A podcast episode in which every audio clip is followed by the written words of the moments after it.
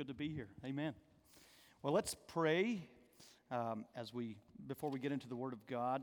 It's an honor to be here, a privilege. Matt called me uh, yesterday and was like, 911 emergency.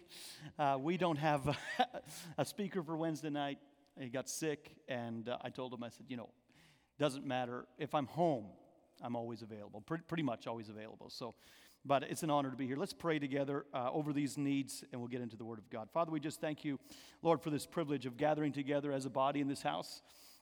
Lord, from so many different walks of life, so many different people here.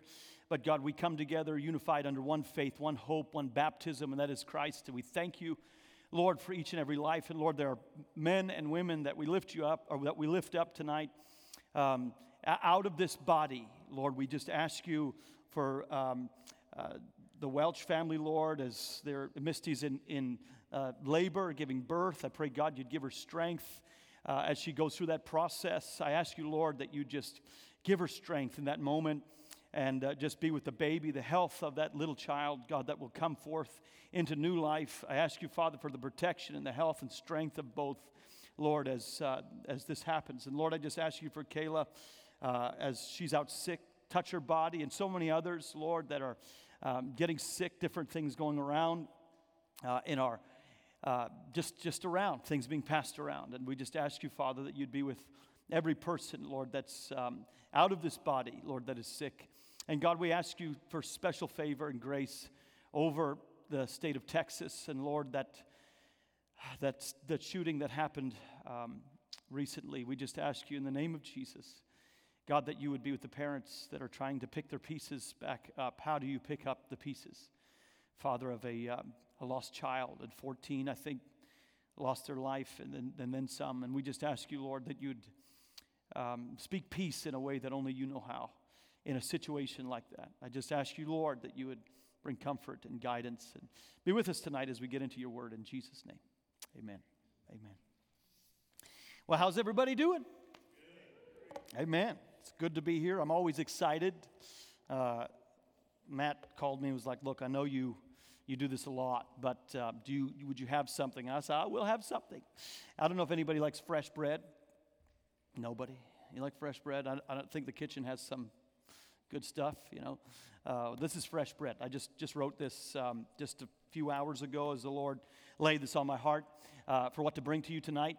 I want to talk to you out of Matthew chapter 24, verses 14, and we'll go quick because I'm known to be long winded. And uh, Matt told me I had two and a half hours, so We'll try to, we'll try to get it in. I'm kidding. Um, Matthew 24, verses 14, it says, and this, and this gospel of the kingdom shall be preached in all the world for a witness unto all nations. Everybody say witness. witness. And then the end shall come. And we can get into that scripture for a long time, just unpacking it, understanding the nature of Matthew 24. But let's go to 1 John chapter 1. And uh, I, I, just stumbled across this. You know, you read the Word of God, and I love the Word because it's, it's so, it just, it's just alive. Every time I pick up the book, it's like, wait a minute, that wasn't there before, you know? And you, you begin to read, in First John chapter 1, I've read this a thousand times, but the Lord just began to speak to me out of it. First John chapter 1, verses 1 through 3, that which was from the beginning, talking about Christ, that which was from the beginning, which we have heard. Everybody say, heard so we've heard of that which was from the beginning, Christ, with that which we have seen. Everybody say, seen. That which we have seen with our eyes, which we have looked upon, and our hands have handled, for the life was manifested and we've seen it. He's talking about the Word of God. Before the foundations of the world was ever laid, Christ was, right? We understand that, that Christ was before the world was ever formed or fashioned, but the Word became flesh and dwelt amongst us. Christ came. And this is what John is talking to, to us about. We saw him, he was manifested, he came, and we've seen it, and we bear witness. Everybody say, bear witness. We bear witness and show unto you that eternal life which was with the Father and was manifested unto us, that which we have seen and that which we have heard, we declare it unto you. We've seen what Christ has done, we've heard the works of Christ, and we are declaring it unto you that, and there's a word in there, that word that is very important, that ye also may have fellowship with us.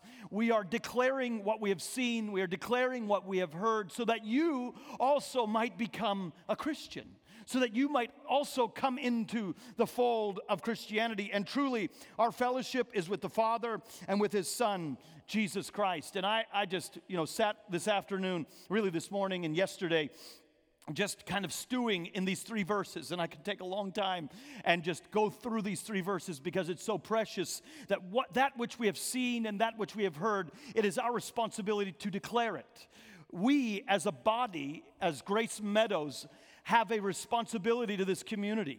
It is our responsibility to take what we have seen and that which we have heard and declare it to our community, not just our community, but also as far wide as we can.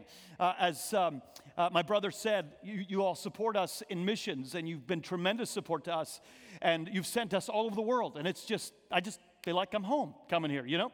And so I just appreciate it. We carry the gospel into all the world. I'm going to give you a couple definitions. We're going to get into one point. I've got three. We won't make it. One point, okay? uh, the, the definition, Greek definition of the word witness is to give evidence. To have evidence of something and then hand that evidence over to be testified or to testify about something. The Webster de- definition of, of uh, witness is an attestation of a fact or an event. You stand on trial, you are a, a um, uh, what do you call it? A, a witness, yes, an eyewitness.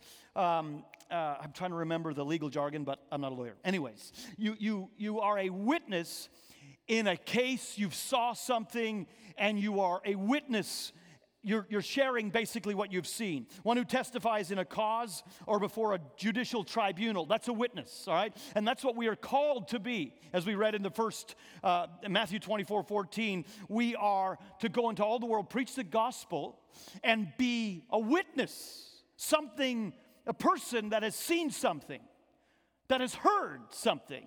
We are to carry that forth and then give it to somebody else. Has Jesus done anything for any, any of you?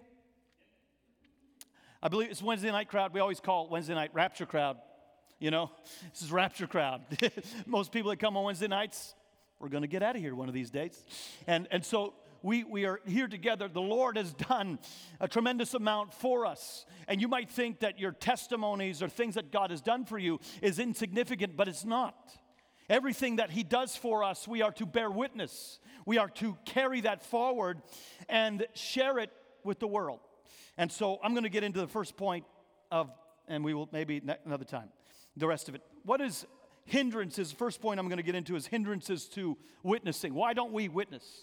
And I just want to kind of begin tonight with trying to paint in your mind a picture.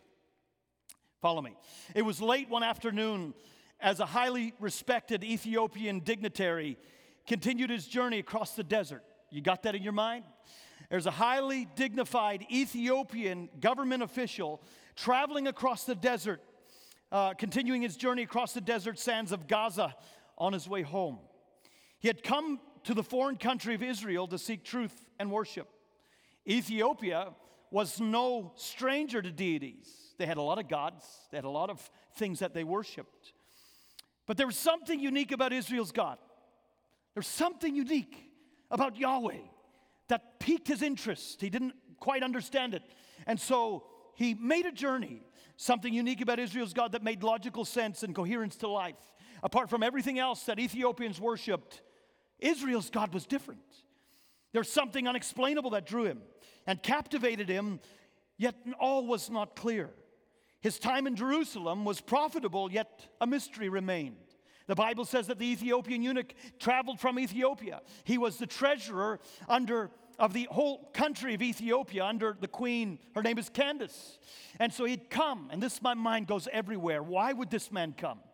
Why would he travel so far? I've been very close to Ethiopia. I've actually landed in the capital city of Ethiopia. It's a long ways away from Israel. Why would he travel so far to come and see? And yet, in his time in Jerusalem, it was profitable but yet there's still questions. Things still remained in his heart, his life. After all the worship, all the blood sacrifice. You've got to understand that Israel was still in this. You know, you, you go get a sheep if you can afford one, or you go get a, a, an ox if you can afford one, and you bring it to the high priest and you sacrifice, blood sacrifice. Even though Christ had already come and died on the cross, this is blood sacrifice still. And here he is in the midst of all this blood sacrifice and worship, seeing all this fulfilled. The Ethiopian eunuch still something, something missing. All the homage was paid to Yahweh with sins forgiven for another year. Something was missing. His heart was troubled. After much travel through the desert by chariot, he commanded his horses to stop under a shaded cleft of a rock and drew from his bag a purchased copy of the scroll of Isaiah the prophet. You have to understand something. This Ethiopian eunuch was not a poor man, he's very wealthy. No, not, not very many people had the scroll of Isaiah. I was thinking about this, this this morning as I was preparing for tonight. I was thinking about all the implications of how this man traveled from Ethiopia, got into Israel, got into Jerusalem, was so enamored with Yahweh, so enamored with the, with the message of the Old Testament and, and all the types and figures that he says. Maybe he was in the temple and he, he, he overheard one of the priests reading from the scroll of Isaiah. And so I said, Where, where can I get a, a, copy? And they looked at him and said, uh, We got to hand copy these things, you know, transcribe them by hand. And uh, that's, that's very difficult to come by. He said, Name your price. And so here he is. He ends up with a scroll of Isaiah, a copy of Isaiah. And it's in his bag. And he's so, his heart is so overwhelmed by everything that he saw, everything that he experienced. He stops the chariot on his way home by the cleft of a rock in some kind of shade. It's my mind, imagination. And he pulls out the scroll of Isaiah. and begins to read. And this is all found in Acts chapter 8. He pulls out the scroll of Isaiah, begins to read. And as he read, he couldn't help but notice the heart of God for his people. As he read through the scroll of Isaiah, and Isaiah is incredible, an incredible book. You know, we look at the Bible and we're like, man, that's great. Put it on the shelf. I'll read it another time. We don't understand the, the beauty and the grandeur of, of the, the scripture. Isaiah, did you know that Isaiah splits into two parts? The first half of Isaiah, cha- chapters 1 through 39, is the, they call it the Deuterocanonical, anyways, whatever. It's kind of like the Old Testament how many books are in the Old Testament? 39. Then you split it from chapter 40 all the way to 66, 27 books, and it's the gospel in the Old Testament. And it's amazing. And so here's, here's the, the eunuch sitting in his chariot. You, mind you, Israel was not allowed to have chariots. They were ruled by Rome. They were not allowed to have any weapons or anything like that at all. So here's this rich, wealthy Ethiopian sitting in his chariot underneath some shade, reading the scroll of Isaiah. And he was reading it out loud. He was not in his mind. He was literally reading it out loud. Here's my mind. My mind goes here. He's Ethiopian. I've been there. They don't speak Hebrew. This man ha- must have been so educated to understand the Hebrew language. And so here he is reading it in Hebrew, Ethiopian reading it in Hebrew. You got the picture? He's reading it in Hebrew, but his heart was troubled. He, as he read, he couldn't help but notice the heart of God for his people. Reading through the latter part of that scroll, his mind became fixated on a prophetic figure upon whom all the, the sins of the world were to be laid. He comes to Isaiah 53, really the pivotal verse of the whole Bible, Isaiah, or pivotal chapter, but there's another verse in there of the whole Word of God. Isaiah chapter 53, and he's reading it over and over and over out loud, trying to get make some sense of all of this. And this is what Acts chapter 8, verses 7 and 8 says of Isaiah 53, 7 and 8. He was led as a sheep to the slaughter, and like a lamb dumb before his shearers, so he opened not his mouth. In his humiliation, his judgment was taken away. And who shall declare this, his generation? For his life was taken away from the earth. And he went through this suffering servant, that, this picture of Christ, who, who the Bible says all the sins of the world were laid upon him. For our sin, all transgression was laid upon him. By his stripes we are made whole. An ultimate sacrifice, a once and done. This is what's going through his mind. No more bleeding sheep, no more ox, no more goats, no more blood. A one, once and for all sacrifice for all, all man's sin. But he was confused. How could this be? Was this f- fulfilled in a previous time frame? Had this already happened, you know, prophet Isaiah is, I don't know how many years between Isaiah and Christ, but maybe 1600 years? Had this already happened in the past? Or was the prophet talking about himself? Was it figurative? What was going on? I'm going somewhere tonight. What was happening? Ultimate sacrifice, but he was confused. How could this be?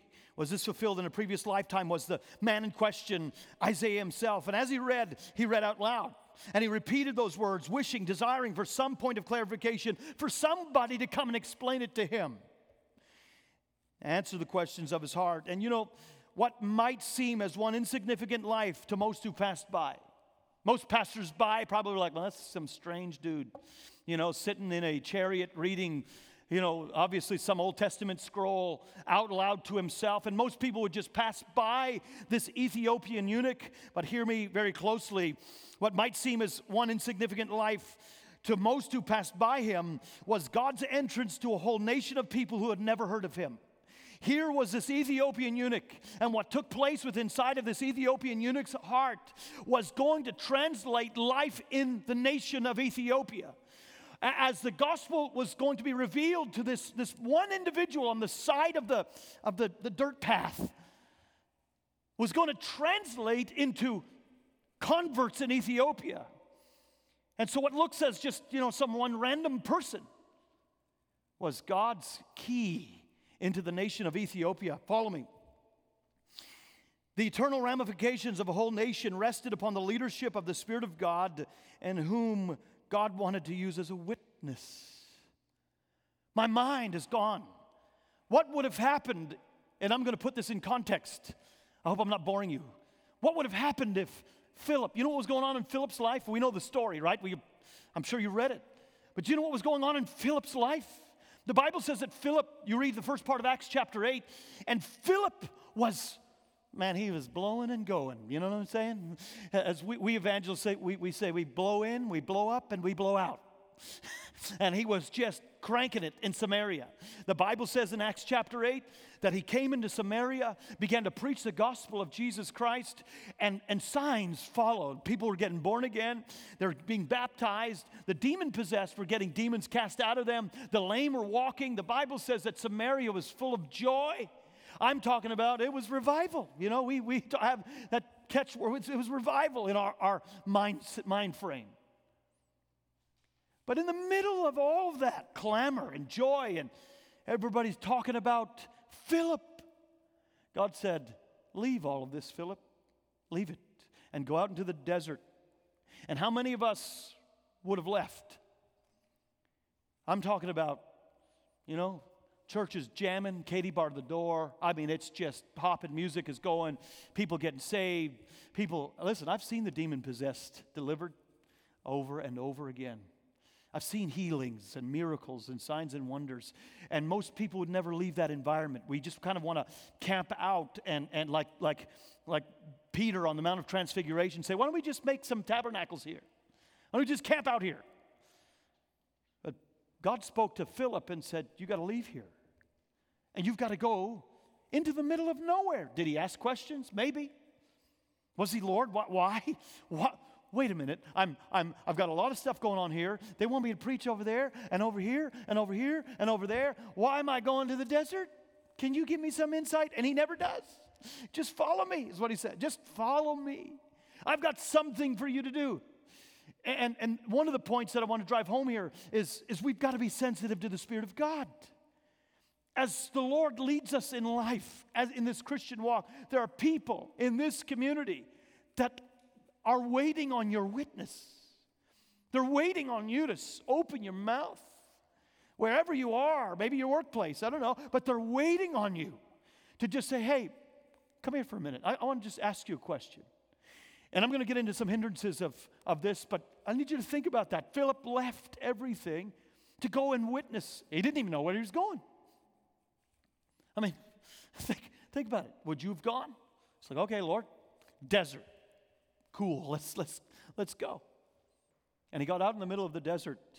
And the Bible says that he, as he saw this chariot with this eunuch, this Ethiopian eunuch sitting in the chariot reading the scroll of Isaiah, God said to, to, to Philip, didn't give any prior instruction. God said to Philip, Go join yourself unto him. Okay? What if he hits me with a club? You know? Well, what, what, what if, what's going to happen? And a lot of times we get so hung up in our what ifs.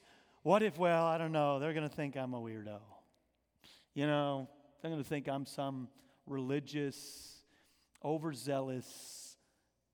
And we allow our what the what ifs of what we are afraid of to hinder us from sharing the gospel. So Philip, here, here's Philip. Philip's obedience potentially would change the course of a whole nation if he would do what God commanded him to do. It's not recorded in Scripture, but it is believed amongst early church fathers that Matthew died in Ethiopia. He was martyred. But he did not die before he was able to preach the gospel to the king. And church history says he raised the king's daughter from the dead. It's not in the Word of God. But early church fathers say that. How did Matthew get an entrance into Ethiopia? I believe maybe it was the obedience of Philip. That Philip was kind of the one that went. And then that Ethiopian eunuch heard the gospel, and we know the story, right? We know how, how he, he begins to read the scroll of Isaiah, chapter 53. And he said, Do you know? Philip goes up to him and says, Do you know who you're, who you're reading? He said, How can I know? Except somebody explain to me. I just need somebody to explain this to me. And he said, Okay, let's go. You ready? Let me tell you about Jesus. Because what you, we are reading in Isaiah 53 just happened a few, not moments ago, but maybe a year ago. We don't know the time frame. It just happened. Let me tell you about this man that came was born of a virgin. He went through the whole gospel narrative, and and they're riding the chariot. You know, first probably Philip's first chariot ride. You know, he's sitting in that chariot talking to this Ethiopian eunuch about Christ, and the Ethiopian's like, "My God, this is what I've been missing. This this is what I have I've been looking for. I, I sought it in your temples. I sought it in Solomon's temple. I've sought it in all the blood sacrifice, but it wasn't. This, this is the fulfillment. And they're cruising along in that, that chariot. And the Ethiopian eunuch looks at Philip and says, Hold on a minute. Wait a minute. There's water here. Can you baptize me? And Philip looked at him and said, if you truly believe in your heart that Christ lived, died, and rose again, and died for your sin, sure. And the Ethiopian eunuch, the Bible says, commanded the chariot to stop. Stopped the chariot and said, Let's get in the pond. Baptize me. That would have never happened if Philip wasn't obedient to the Lord. And I can stand here tonight and tell you testimony after testimony after testimony. I'm going to share some of, of just being obedient, being obedient to the Spirit of God as He leads you. You don't understand where you're going. You, you don't understand, you know, uh, just the leadership of the Spirit is blind. It's blind faith. And you, you get in at work and you're like, the Lord's just prompting in your heart to speak to so and so. And it's been day after day after, I just want you to say something. No, I can't. How do they just think I'm. And we let our, we let our, our, our fears, hinder us from what God wants to do. Let me just share this with you. What are some hindrances that keep us from witnessing? Number one, point one, A, okay, ready? Is the mindset of corporate success in the local church. The mindset of corporate success in the local church. Unless it's big, bold, and, and glamorous, we don't think God's a part of it. It's got to be gigantic, it's got to be humongous, and, and I'm an evangelist, and I do crusades overseas. Well, before COVID, pray, just pray for me that we are able to get back into nations. But crusades, stage twice this high, humongous field, 10,000 people, unless it's like that. And most people have like this idea. Unless it's something gigantic where that's just huge, then God has no part in it, or, or God's not really working in it. Unless it looks like success, we don't want to be a part of it. In Acts chapter 8, verses 5 through 8, the account of Philip's success in evangelism is given. As I already said, Samaria, he's preaching Christ. Everyone listened. Miracles were present. Demons were cast out. Healings of lame, crippled people. Great joy in Samaria. What, this is success. This is what it looks like. This is what it's supposed to look like. But I can tell you, the world has been flipped upside down by individual testimony, one on one witnessing one on one, gathering together with people in houses. Not so great and grand of of gatherings, but, but when you are one on one with people, they open up to you and they, they pour in, they, they'll pour out of their lives. Unless it looks, smells, and tastes like a full on revival, we somehow have adopted the notion that everything else is secondary, but it's not. We can get so caught up in the production of a service that we miss the very reason for that service. It's so easy. I've been in church my whole life. It's so easy for us to get so wrapped up in the perfection of the production that we forget the whole reason why we gather as a body. So that we might share the light or bear, be, be witnesses of that light, right? That we might carry forth the gospel uh, to somebody else. There might be somebody in this audience tonight or this congregation that's, that's hurting. That's why we've gathered. It's not for pretty lights and beautiful buildings. I've seen the Lord move in such incredible ways in grass huts and buildings that are half blown apart as the glory of God would come and just touch people.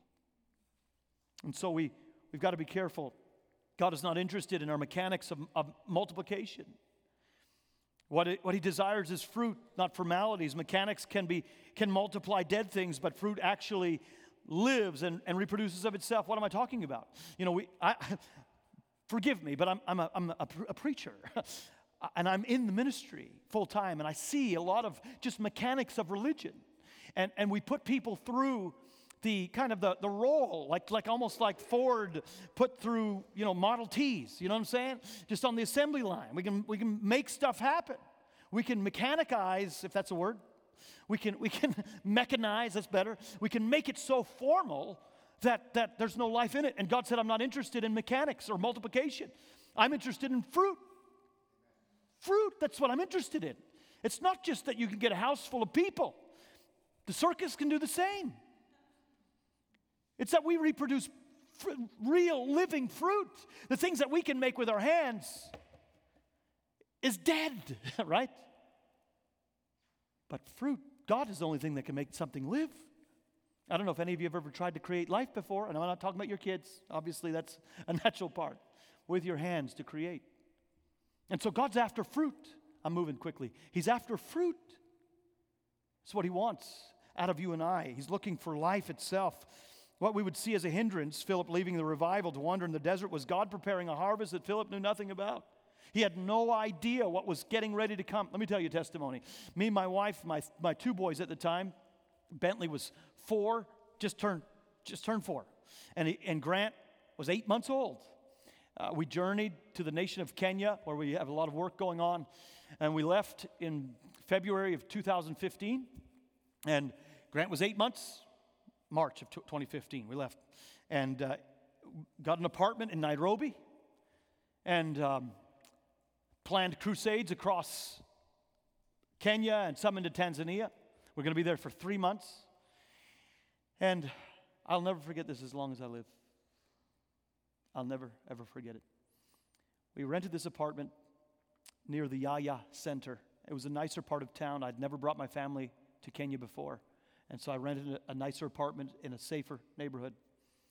And uh, the first day, I'll never forget it. We, we get there, we get unloaded, and we get our luggage up to the apartment. And um, uh, we, we noticed these little children running everywhere, all over the place. And uh, my boys were excited. Well, Grant wasn't, he was eight months old, but Bentley was pretty excited that he had some kids to play with. These boys were running all over the place, boys and girls. And, you know, we're getting situated and settled in this apartment. And, you know, a couple days goes by, and, and, and you know, I, I noticed they're Muslim children. You know, these children are Muslim.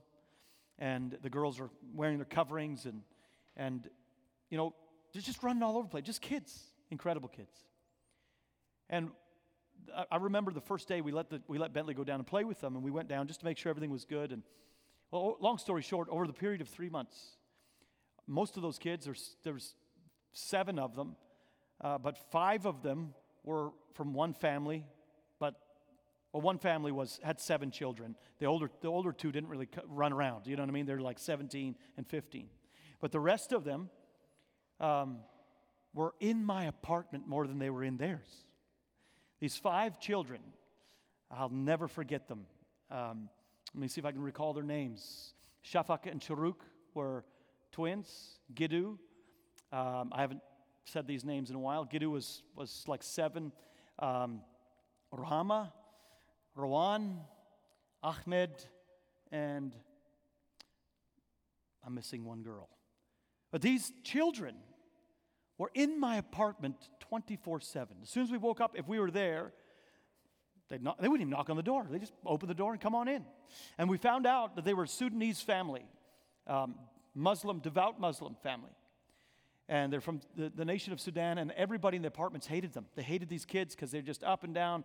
There was no elevators, and it was all concrete, and it echoed, echoed, echoed all the way through, all, like every, you know, so all the tenants didn't really like these kids.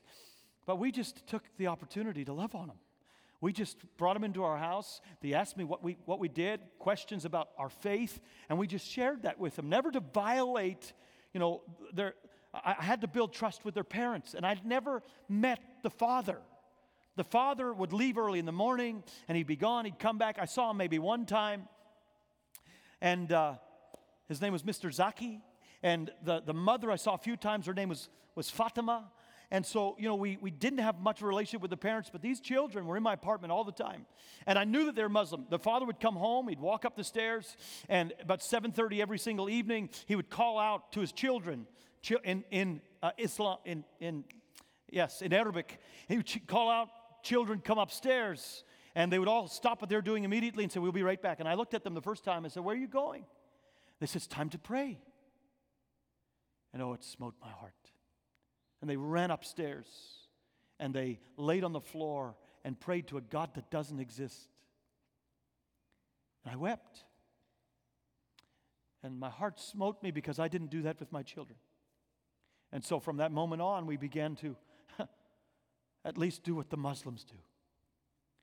And so they would come back down, 8 o'clock, 30 minutes, they would lay on the floor on their carpets and pray, and the father, father would pray with them. They'd come back down and they had till about 9:30. Long story short, we were getting ready to go back home to the United States, and um, these kids were dear to us. You know, we they're like my kids. You know, Sudanese family, beautiful family, and we were getting ready to leave. Um, we were leaving on a on a Thursday the mother and father were leaving on Tuesday to go to Mecca, to go to pilgrimage, because every good Muslim goes on pilgrimage to Mecca at least once in their life. And so they're leaving, and they're taking the younger kids with them.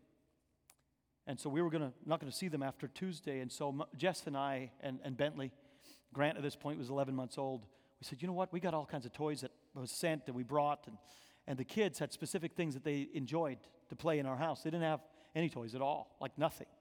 And so you know, we, we just we made certain bags of the toys that we had. I, I'm saying all this for a reason. They came down. We, we asked them to come down on Tuesday, on Monday night, and we asked all the kids to come down because we wanted to give them something. And we each handed we handed them each a bag of the things that they enjoyed to play with. This whole time, witnessing, sharing about the Lord. And they all, they couldn't believe it. It was like Christmas morning. You know, they don't celebrate Christmas, but it was like that. And they took their bags and ran as fast as they could up them stairs. And we didn't see them. We we're like, well, okay, you know. The next morning, the three children, three younger children came down. And Fatima came down, the mother, and then Mr. Zaki came down behind them with their luggage. First time, really, me having a conversation with the father, a couple times with the mother. She didn't speak English, but she was weeping. Tears coming out of her eyes. And she hugged my wife, she hugged Jess, just embraced her. This is a Muslim family. They know we're Christians, they know I'm a preacher of the gospel. I had one of their imams, one of their uh, Muslim priests come to my apartment, sit down with me, and discuss theology. And, and here, Fatima's h- hugging my wife with tears running down her face. Can't speak any English, but tears cross all language. And Mr. Zaki looked at me and he said, I have never, in all of my years, met a people that have treated my children like their own with such love and care. Never. He said, I am the ambassador from South Sudan. Anytime you want to come to South Sudan, you call me and I will pay your passage. You never know who you're witnessing to. You never know the nature of what God is doing in somebody's life as you just demonstrate and live Christ before them. You don't know. And I've never seen those children again. One time we FaceTime them when we first come home. I've never seen them again. And I might never see them, but I pray that the witness that we were every single day to those children and to the mother and father through the children, that one day I might see them in heaven. So many hindrances that we, man, I can go on and on. I told you we wouldn't even get point one part of A of point one. Let me share, I am not even going to get into this. Um, let me share with you another testimony. I was, I was 19 years old, and uh, I, I moved to the island of Papua New Guinea, South Pacific, North Australia by myself. God called me to go, and I just, in reckless abandonment, I said, bye bye. And I got on the airplane, booked a one way ticket to this little island. Not so little, it's pretty big, six million people. Flew into the city of Port Moresby and then up to Mount Hagen where I was to, to stay. Prior arrangements, the pastor came with me. After two weeks, he left me there alone. I thought he was going to be with me, you know, but he wasn't. Stayed there alone, 19 years old. And um, after about a year of living in the jungle, I got an invitation to go to the province of Chimbu. And Chimbu is way, way deep in, in, the, in the mountains. The roads systems in New Guinea are nothing like our roads. And I got an invitation to go preach this youth. This it was in the high school. That's what I heard, and that they were going to meet in the high school, and I would get to preach every single night to these young people. And I was maybe 20 at this point. And I accepted. I didn't really know what was going to happen, but by faith, just blind faith. I could, t- I could, we could be here till midnight. I could tell you a lot of stories. And I got to, got to this area, and um, there was no, it was, there was no hotels or anything like that. It was just in the middle of nowhere. I was going to be sleeping in the local church just at the bottom of the hill. The bathing facilities was the river.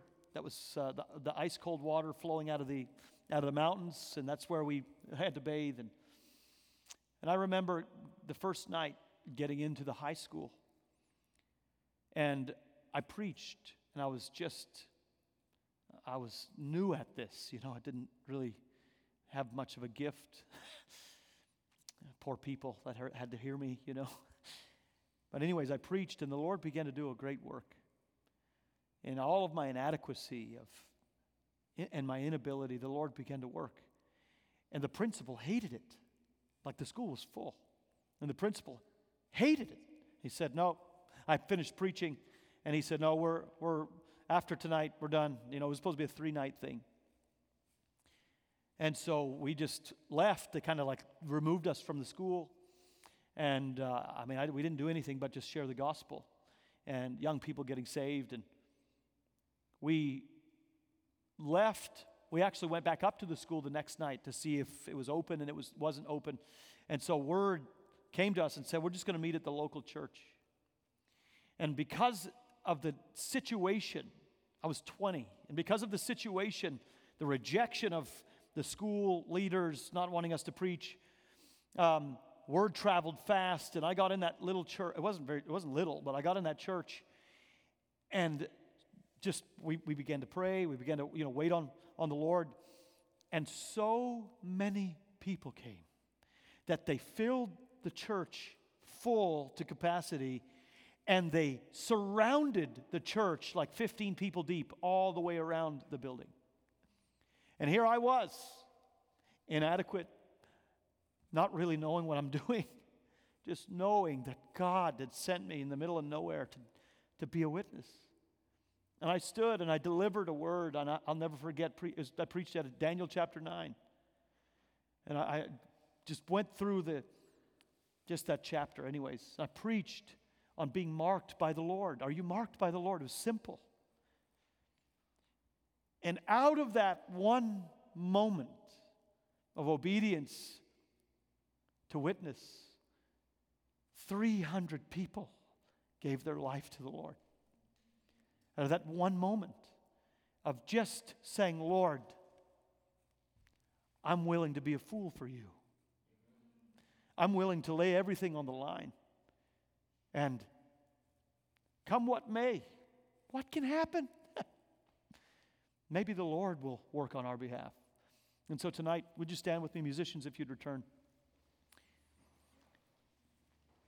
I'm just going to challenge you. I didn't even, I, I didn't even really look at most of my notes. I'm going to challenge you to get outside of what is normal. We have this fear of what if?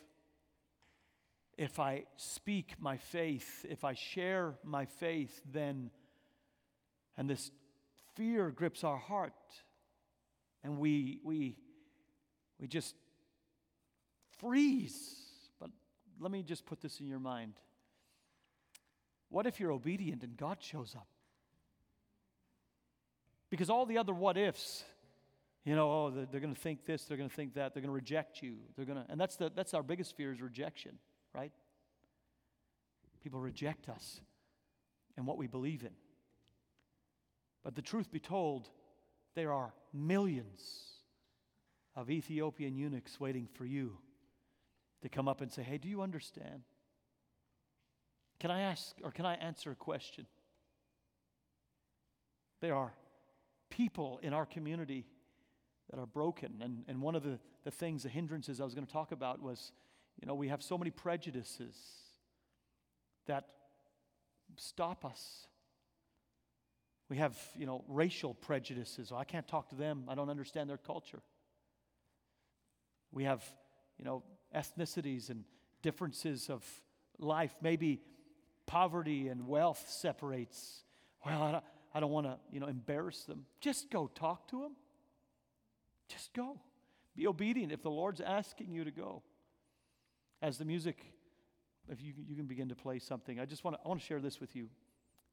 Two minutes. I was in Arizona preaching in February, and um, a man came in the church, broken. He'd been there for a few months, and he, he came up to us, Ill- illegal immigrant from Mexico.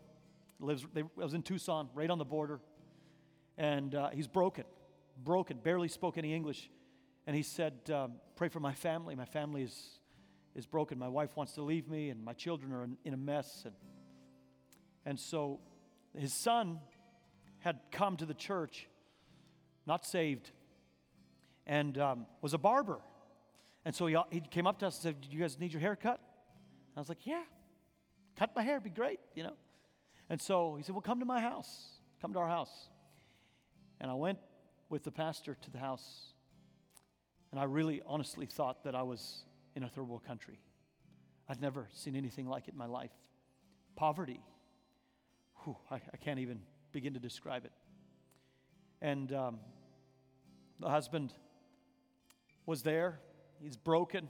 His wife was in, inside.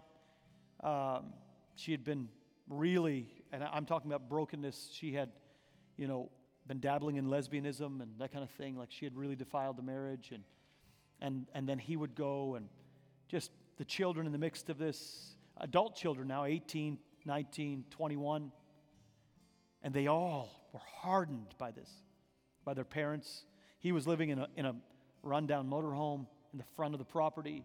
She was living in the house. We walk in to get her hair cut. And uh, we get inside, and my crusade director, Ben, got his hair cut and I just began to talk to the, to the young people, and, um, you know, the, one of them left. Long story short, we began to probe the family and said, Look, we're preaching here at the church Thursday, Friday, Saturday, Sunday, every single night. Sunday morning, Sunday night, me and Ben were tag team preaching. I said, why don't, why don't you come? And one of the young men said, Yeah, that would be great. That'd be great. He said, I just wish that my mom would come. I wish my mom would come. And so he said, Well, where's your mom? And he was like, She's around the corner in the kitchen. And we're like, Well, let's talk to her. So we went over. Ben, my crusade director, bold as a lion, went over into that, he's Kenyan, you know, he just, nothing phases him. Went over and sat down at the table where she was sitting and said, Ma'am, do you know that Jesus loves you? And she just, I'm talking about cigarette, darkness, just, ah, very dark. But we began to pour the gospel. It was amazing. I wish you all could have been there. It was incredible. We just began to share the gospel with her. I've heard it all. I've heard it. I've heard it. I've heard it. She said. No, I said, No, you haven't. We began to talk to her and just said, Look, just come. We were there for an hour witnessing to her. By the end of it, tears are running down her face because somebody cared enough to talk to her. And she was still hard, but tears running out of her eyeballs. Her kids, tears. The next night, we looked for them. Only one came. Sunday morning, the whole family came, and the whole family gave their life to the Lord. The whole entire family. Amen. Just take a chance. Be like Philip. Just open your mouth. Let's pray. Father, I just thank you, Lord, for this privilege, God, that we've had to spend this time before your word. I thank you, Lord, for this church, this body of believers at Grace Meadows. I ask you, Lord, that you would help us in this Western culture that has a skewed view of, Christianity. Help us, Lord, to penetrate the darkness and be true witnesses for you. I ask you, Lord, for every person under the sound of my voice, those watching by live stream.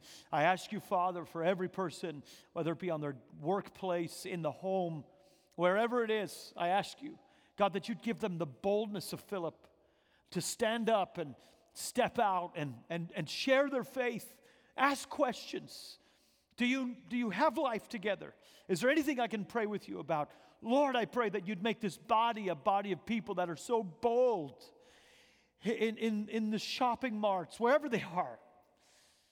God, I ask you that you'd help us to be witnesses. Lord, let, help us to not get hung up on, on cultural things and fear. But Lord, may we walk forward in faith and see you do great and mighty things.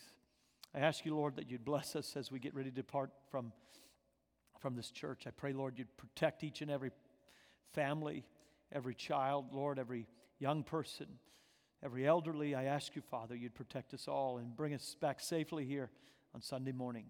In Jesus' name, amen.